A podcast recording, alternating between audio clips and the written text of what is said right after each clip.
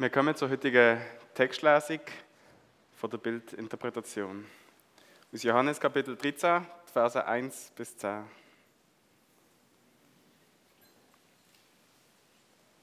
Das Passafest stand nun unmittelbar bevor. Jesus wusste, dass für ihn die Zeit gekommen war, diese Welt zu verlassen und zum Vater zu gehen. Darum gab er denen, die in der Welt zu ihm gehörten und die er immer geliebt hatte, jetzt den vollkommensten Beweis seiner Liebe. Er war mit seinen Jüngern beim Abendessen. Der Teufel hatte Judas, den Sohn von Simon Iskariot, bereits den Gedanken ins Herz gegeben, Jesus zu verraten. Jesus aber wusste, dass der Vater ihm Macht über alles gegeben hatte und dass er von Gott gekommen war und wieder zu Gott ging. Er stand vom Tisch auf, zog sein Obergewand aus und band sich ein leinenes Tuch um. Dann goss er Wasser in eine Waschschüssel und begann den Jüngern die Füße zu waschen, um mit dem Tuch abzutrocknen, das er sich umgebunden hatte. Simon Petrus jedoch wehrte sich, als die Reihe an ihn kam. Herr, du willst mir die Füße waschen? sagte er. Jesus gab ihm zur Antwort, was ich tue, verstehst du jetzt nicht, aber später wirst du es begreifen. Nie und nimmer wäschst du mir die Füße, erklärte Petrus. Jesus entgegnete, wenn ich sie dir nicht wasche, hast du keine Gemeinschaft mit mir. Da rief Simon Petrus, Herr, dann wasche mir nicht nur die Füße, wasch mir auch die Hände und den Kopf. Jesus erwiderte, Wer ein Bad genommen hat, ist ganz rein. Er braucht sich später nur noch die Füße zu waschen. Auch ihr seid rein, allerdings nicht alle. Das ist das Wort Gottes. Jens, darf ich dir auf die Bühne bitte?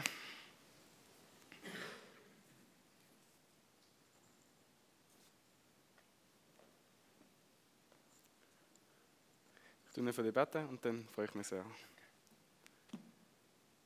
Jesus Christus, danke vielmals für das Auge, das du mir Jens gegeben hast, für so Bilder, für Kunst. Ich bitte, dass du zu uns redest durch ihn und dass du uns einfach deine Herrlichkeit zeigst. Bitte. Amen. Können wir das Bild haben?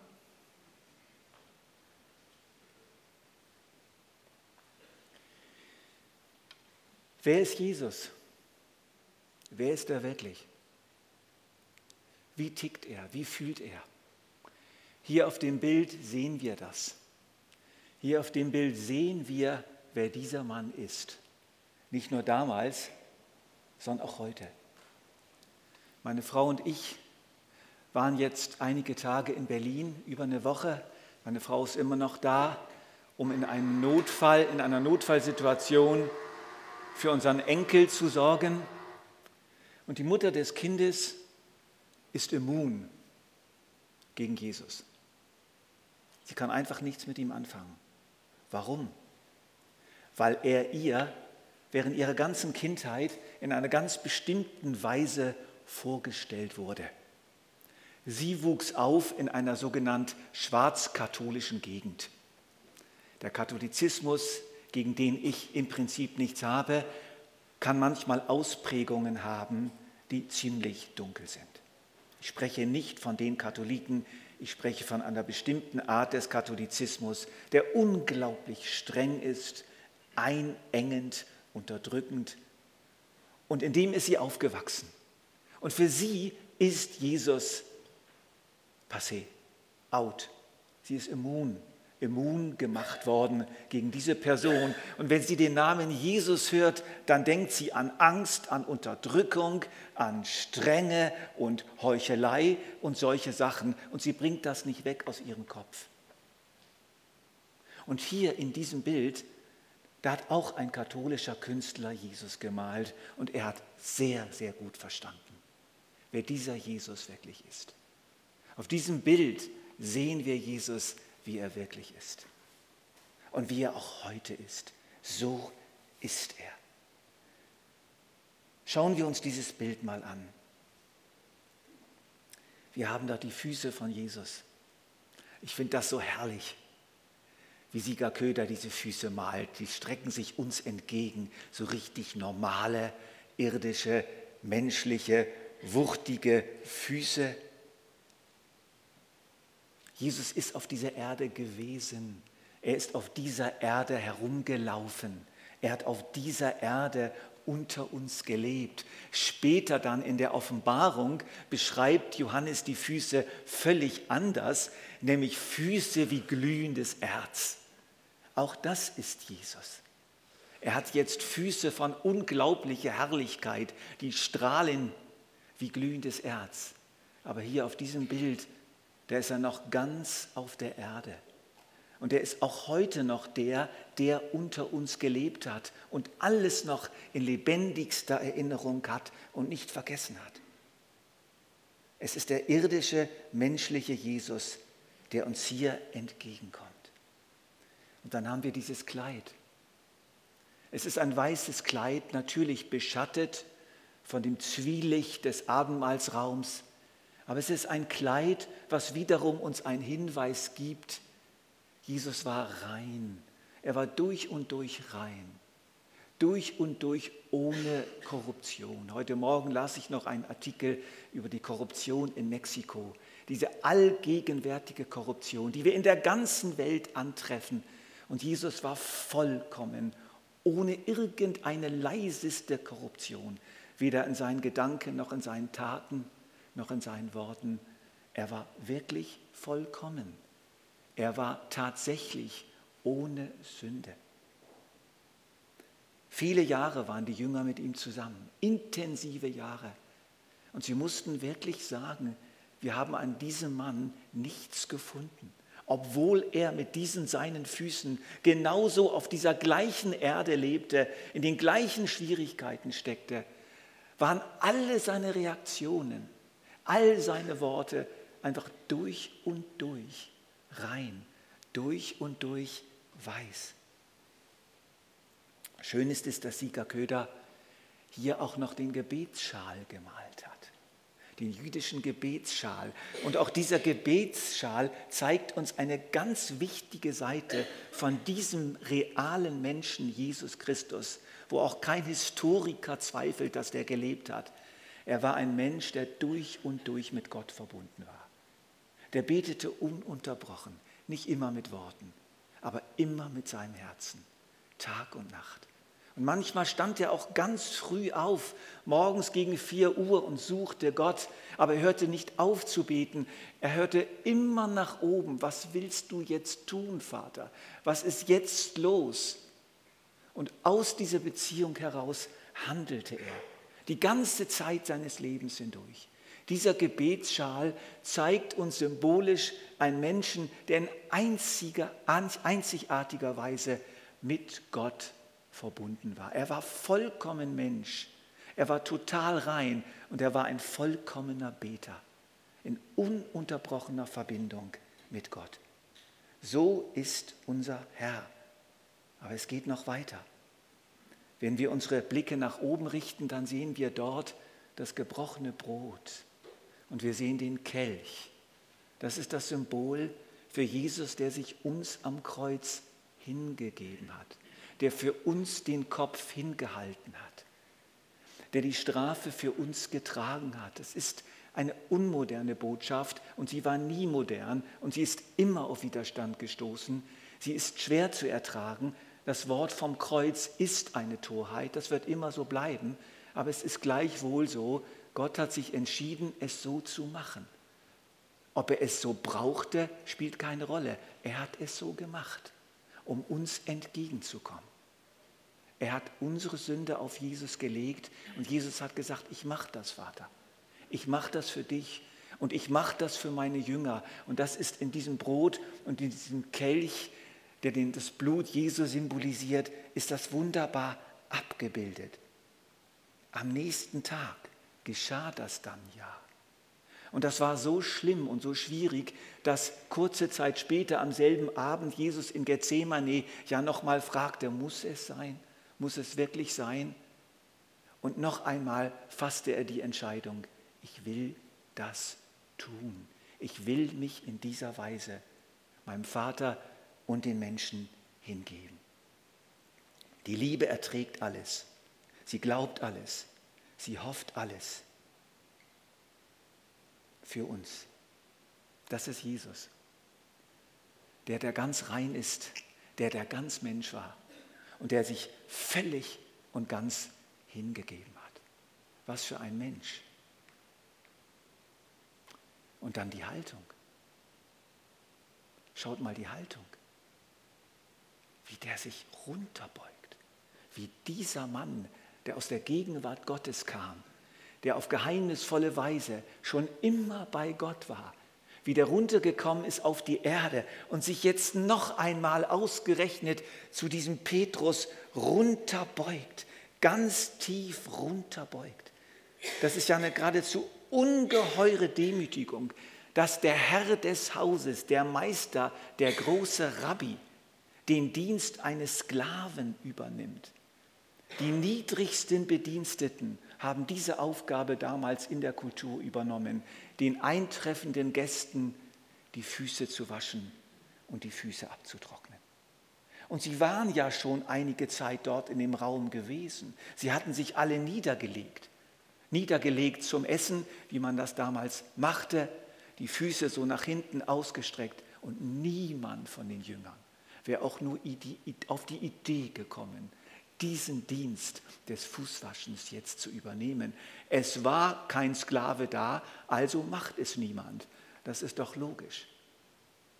Und dann hielten alle den Atem an, als sie dann merkten, Jesus steht auf. Was macht er jetzt? Er bindet sich ein Leinentuch um. Er nimmt eine Schüssel mit Wasser und er fängt an, jedem Einzelnen die Füße zu waschen. Du meine Güte. Alle ließen es sich tief beschämt gefallen, aber Petrus nicht. Dazu kommen wir dann noch. Aber was wir hier sehen in diesem Jesus, ist jemand, der sich von ganz, ganz, ganz oben, ganz tief runterbeugt zu jedem einzelnen Menschen. Und das ist bei der Fußwaschung eben so genial, dass Jesus nicht allen pauschal durch Engel die Füße gewaschen hat, sondern er ist von Mann zu Mann gegangen. Jeden Einzelnen, jedem Einzelnen hat er die Füße gewaschen. Und das bedeutet, es geschieht heute. Es geschieht auch bei dir, egal was du für Füße hast. Egal wie schmutzig sie heute Morgen sind. Weil das ist Jesus, so ist er. Und so wird er immer wieder handeln, auch als der Auferstandene. Er beugt sich zu uns nieder in unsere Welt, nimmt unsere Füße in seine Hände und wäscht sie. Wohin schaut er? Eben, da ist diese Schüssel und da sind die Füße. Jesus wäscht nicht den Körper von Petrus. Jesus wäscht die Füße. Er sagt wie Petrus deutlich, Körper ist nicht mehr nötig. Wenn wir Christen geworden sind, wenn wir zu einem persönlichen Glauben an Jesus gekommen sind, dann ist das Schöne, dass unser Herz, unser Innerstes ein für allemal in einem Schlag gereinigt wird. Aber wir alle wissen, wir sind immer noch auf der Erde. Und wir alle wissen, dass wir täglich täglich, stündlich mit irgendwelchen Fehlgedanken und Sünden und mit Neid und mit Egoismus und mit irgendetwas befleckt werden. Es geht nicht anders. Wir leben noch auf dieser Erde. Wir leben in der Gegenwart der Sünde. Wir werden immer wieder schmutzig. Mit diesen Füßen laufen wir uns oft wund. Sie schmerzen und oft stinken sie das ist Alltag. So wie die Füße von Jesus vom menschlichen Alltag sprechen, so sprechen diese Füße von Petrus vom menschlichen Alltag.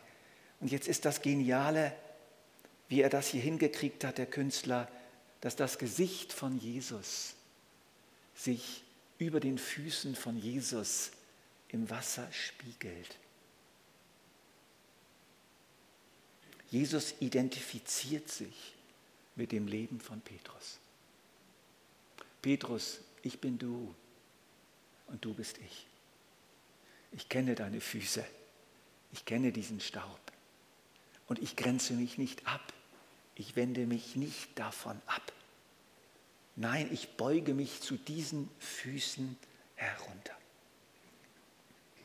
Diese Füße, die kann man nur einzeln waschen. Mann für Mann, Frau und Frau, so auch heute. Jesus hat hier keine Engel verwendet. Wie damals übernimmt Jesus auch heute persönlich durch seinen Geist die Fußwaschung.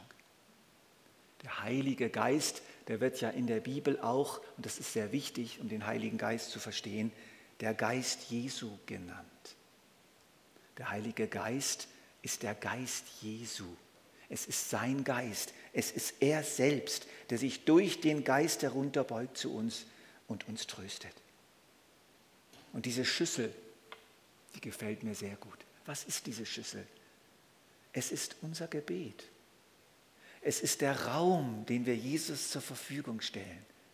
Wenn wir uns an ihn wenden, wenn wir Kontakt mit diesem Jesus aufnehmen, dann gibt es eine Schüssel. Steht ihr das?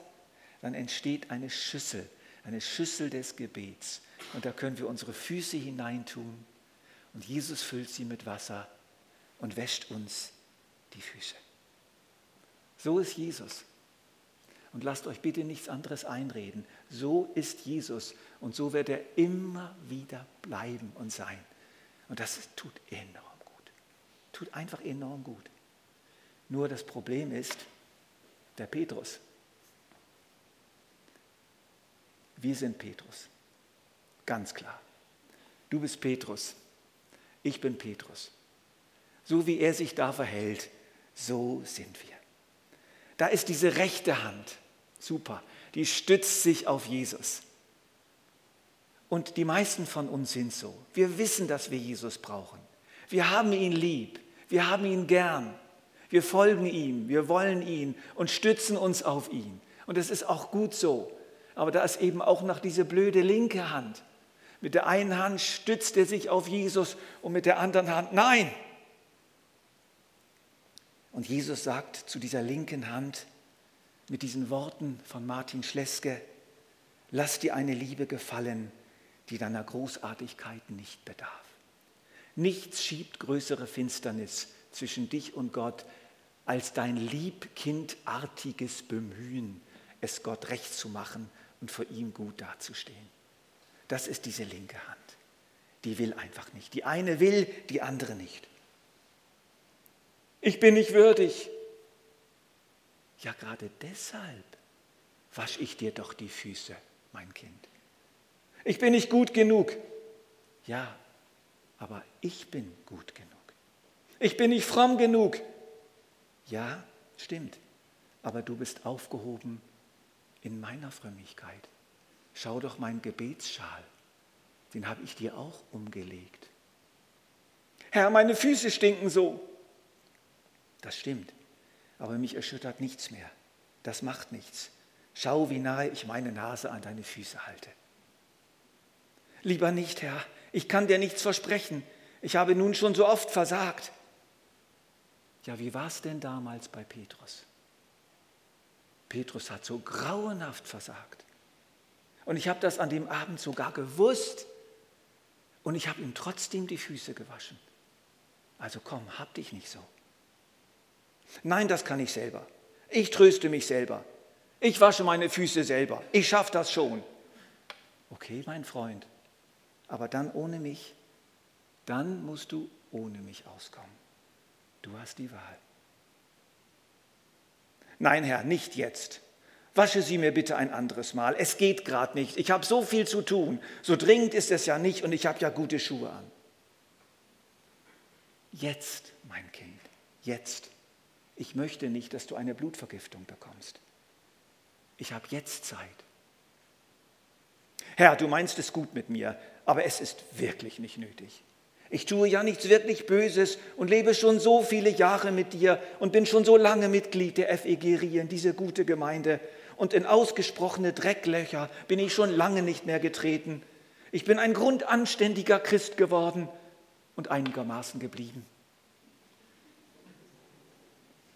Oh mein lieber Freund, du leidest jetzt leider unter einer besonderen Art von Schmutz. Es ist weißer Schmutz, fast nicht sichtbar und doch hochgiftig. Es ist das Gift der Lauheit und der Gewöhnung. Du hast dich eingerichtet in deinem christlichen Stand. Deine ursprüngliche Liebe ist an der christlichen Routine gewichen. Doch auch dir, ja gerade dir will ich die Füße waschen. Du sagst, ich bin reich und habe alles im Überfluss, es fehlt mir an nichts. Und dabei merkst du nicht, in was für einem jämmerlichen und erbärmlichen Zustand du bist, arm, blind und nackt. Ich rate dir, kaufe bei mir Gold, das im Feuer gereinigt wurde, damit du reich wirst, und weiße Kleider, damit du etwas anzuziehen hast und nicht nackt dastehen und dich schämen musst. Kaufe auch Salbe und streiche sie dir auf die Augen, damit du dir sehen kannst. Das ist aus dem Sendschreiben an die Gemeinde in Laodicea, die genau dieses Problem hatte. Es ist nicht mehr nötig. Es ist doch alles in Ordnung. Ich schlage eine andere Reaktion vor. Ja, Herr, zwar schon zum dritten Mal heute, aber meine Füße sehnen sich danach, von dir gewaschen zu werden. Bitte tu mir diesen Dienst, obwohl du der Herr bist und ich dein Knecht. Gut so. Warum nicht gleich so? Halt einfach still und zapple nicht so rum, okay? Okay, Boss. Diese Zwiespältigkeit, linke und rechte Hand, sollte immer mehr verschwinden, weil Jesus einfach wirklich so ist, dass wir auch die linke Hand ihm auflegen können. Das Bild, was wir hier sehen von Jesus, ist wirklich ein wahrheitsgetreues Bild. So ist Jesus, so tickt er und so wird er immer ticken, vom ersten bis zum letzten Tag unseres Lebens. Lasst uns ihm also vertrauensvoll unsere Füße hinhalten, egal in welchem Zustand. Ob stark verschmutzt, ob schwach verschmutzt, verschmutzt vom Staub der Resignation oder der Bitterkeit, bedeckt mit irgendeiner Scheiße, in die wir getreten sind, oder auch bedeckt mit dem Unsichtbaren, aber hochgiftigen Feinstaub religiöser Routine, egal, spielt keine Rolle. Denn Jesus steht da mit dem leinenen Tuch umgebunden, die gefüllte Wasserschüssel neben sich. Und darunter, was seht ihr da? Den blauen Teppich. Dort, wo das geschieht, was wir hier sehen, wo wir uns gefallen lassen, dass er uns die Füße wäscht und wo wir auch andere so behandeln, dort haben wir tatsächlich ein Stück Himmel. Da befinden wir uns auf dem Boden des Reiches Gottes. Wir waren jetzt in Bonn zu einem Notfalleinsatz und es war recht schwierig. Und meine Frau Kathi kam an ihre Grenze, bekam starken Husten und war innerlich sehr angefochten und ihre Schlaflosigkeit setzte wieder ein. Und wir waren untergebracht bei einem Ehepaar der Freien Evangelischen Gemeinde in Bonn. Wir hatten uns diese Unterkunft ganz kurzfristig besorgen können, haben dort angerufen, die haben uns diesen Namen von Kurt und Cameron Teube gegeben und die haben uns die Füße gewaschen. Wir konnten mit ihnen beten, sie haben uns gesegnet für diesen Dienst und es ging dann wirklich leichter und wir fühlten uns getrost und ermutigt. Oft will Jesus uns nämlich durcheinander, durch uns die Füße waschen. Und es ist so wichtig, dass wir das auch annehmen, dass wir auch mutig zu Menschen gehen. Ich brauche deine Hilfe, ich brauche einen Segen. Könntest du für mich beten? Und dass wir unsere Füße hinhalten, dass wir auch, auch bereit sind, die Füße von anderen zu nehmen und sie zu waschen, damit wir dieses Stück Himmel nicht verpassen. Denn jedes Mal, wo wir uns so die Füße waschen und wo wir anderen so die Füße waschen, da kommt dieser Teppich, da ist plötzlich dieses Blau da, ein Stück Himmel. Und das wünsche ich uns allen. Herr Jesus Christus, danke einfach so sehr, dass du so bist.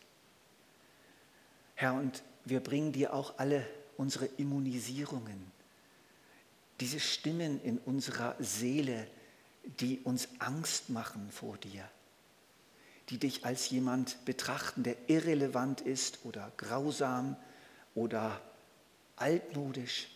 Lass uns neu erkennen, Herr, wie du bist. Und hilf uns, dass wir dir unsere Füße heute, morgen und immer wieder hinhalten. Denn du beugst dich zu uns nieder und du tust das gerne.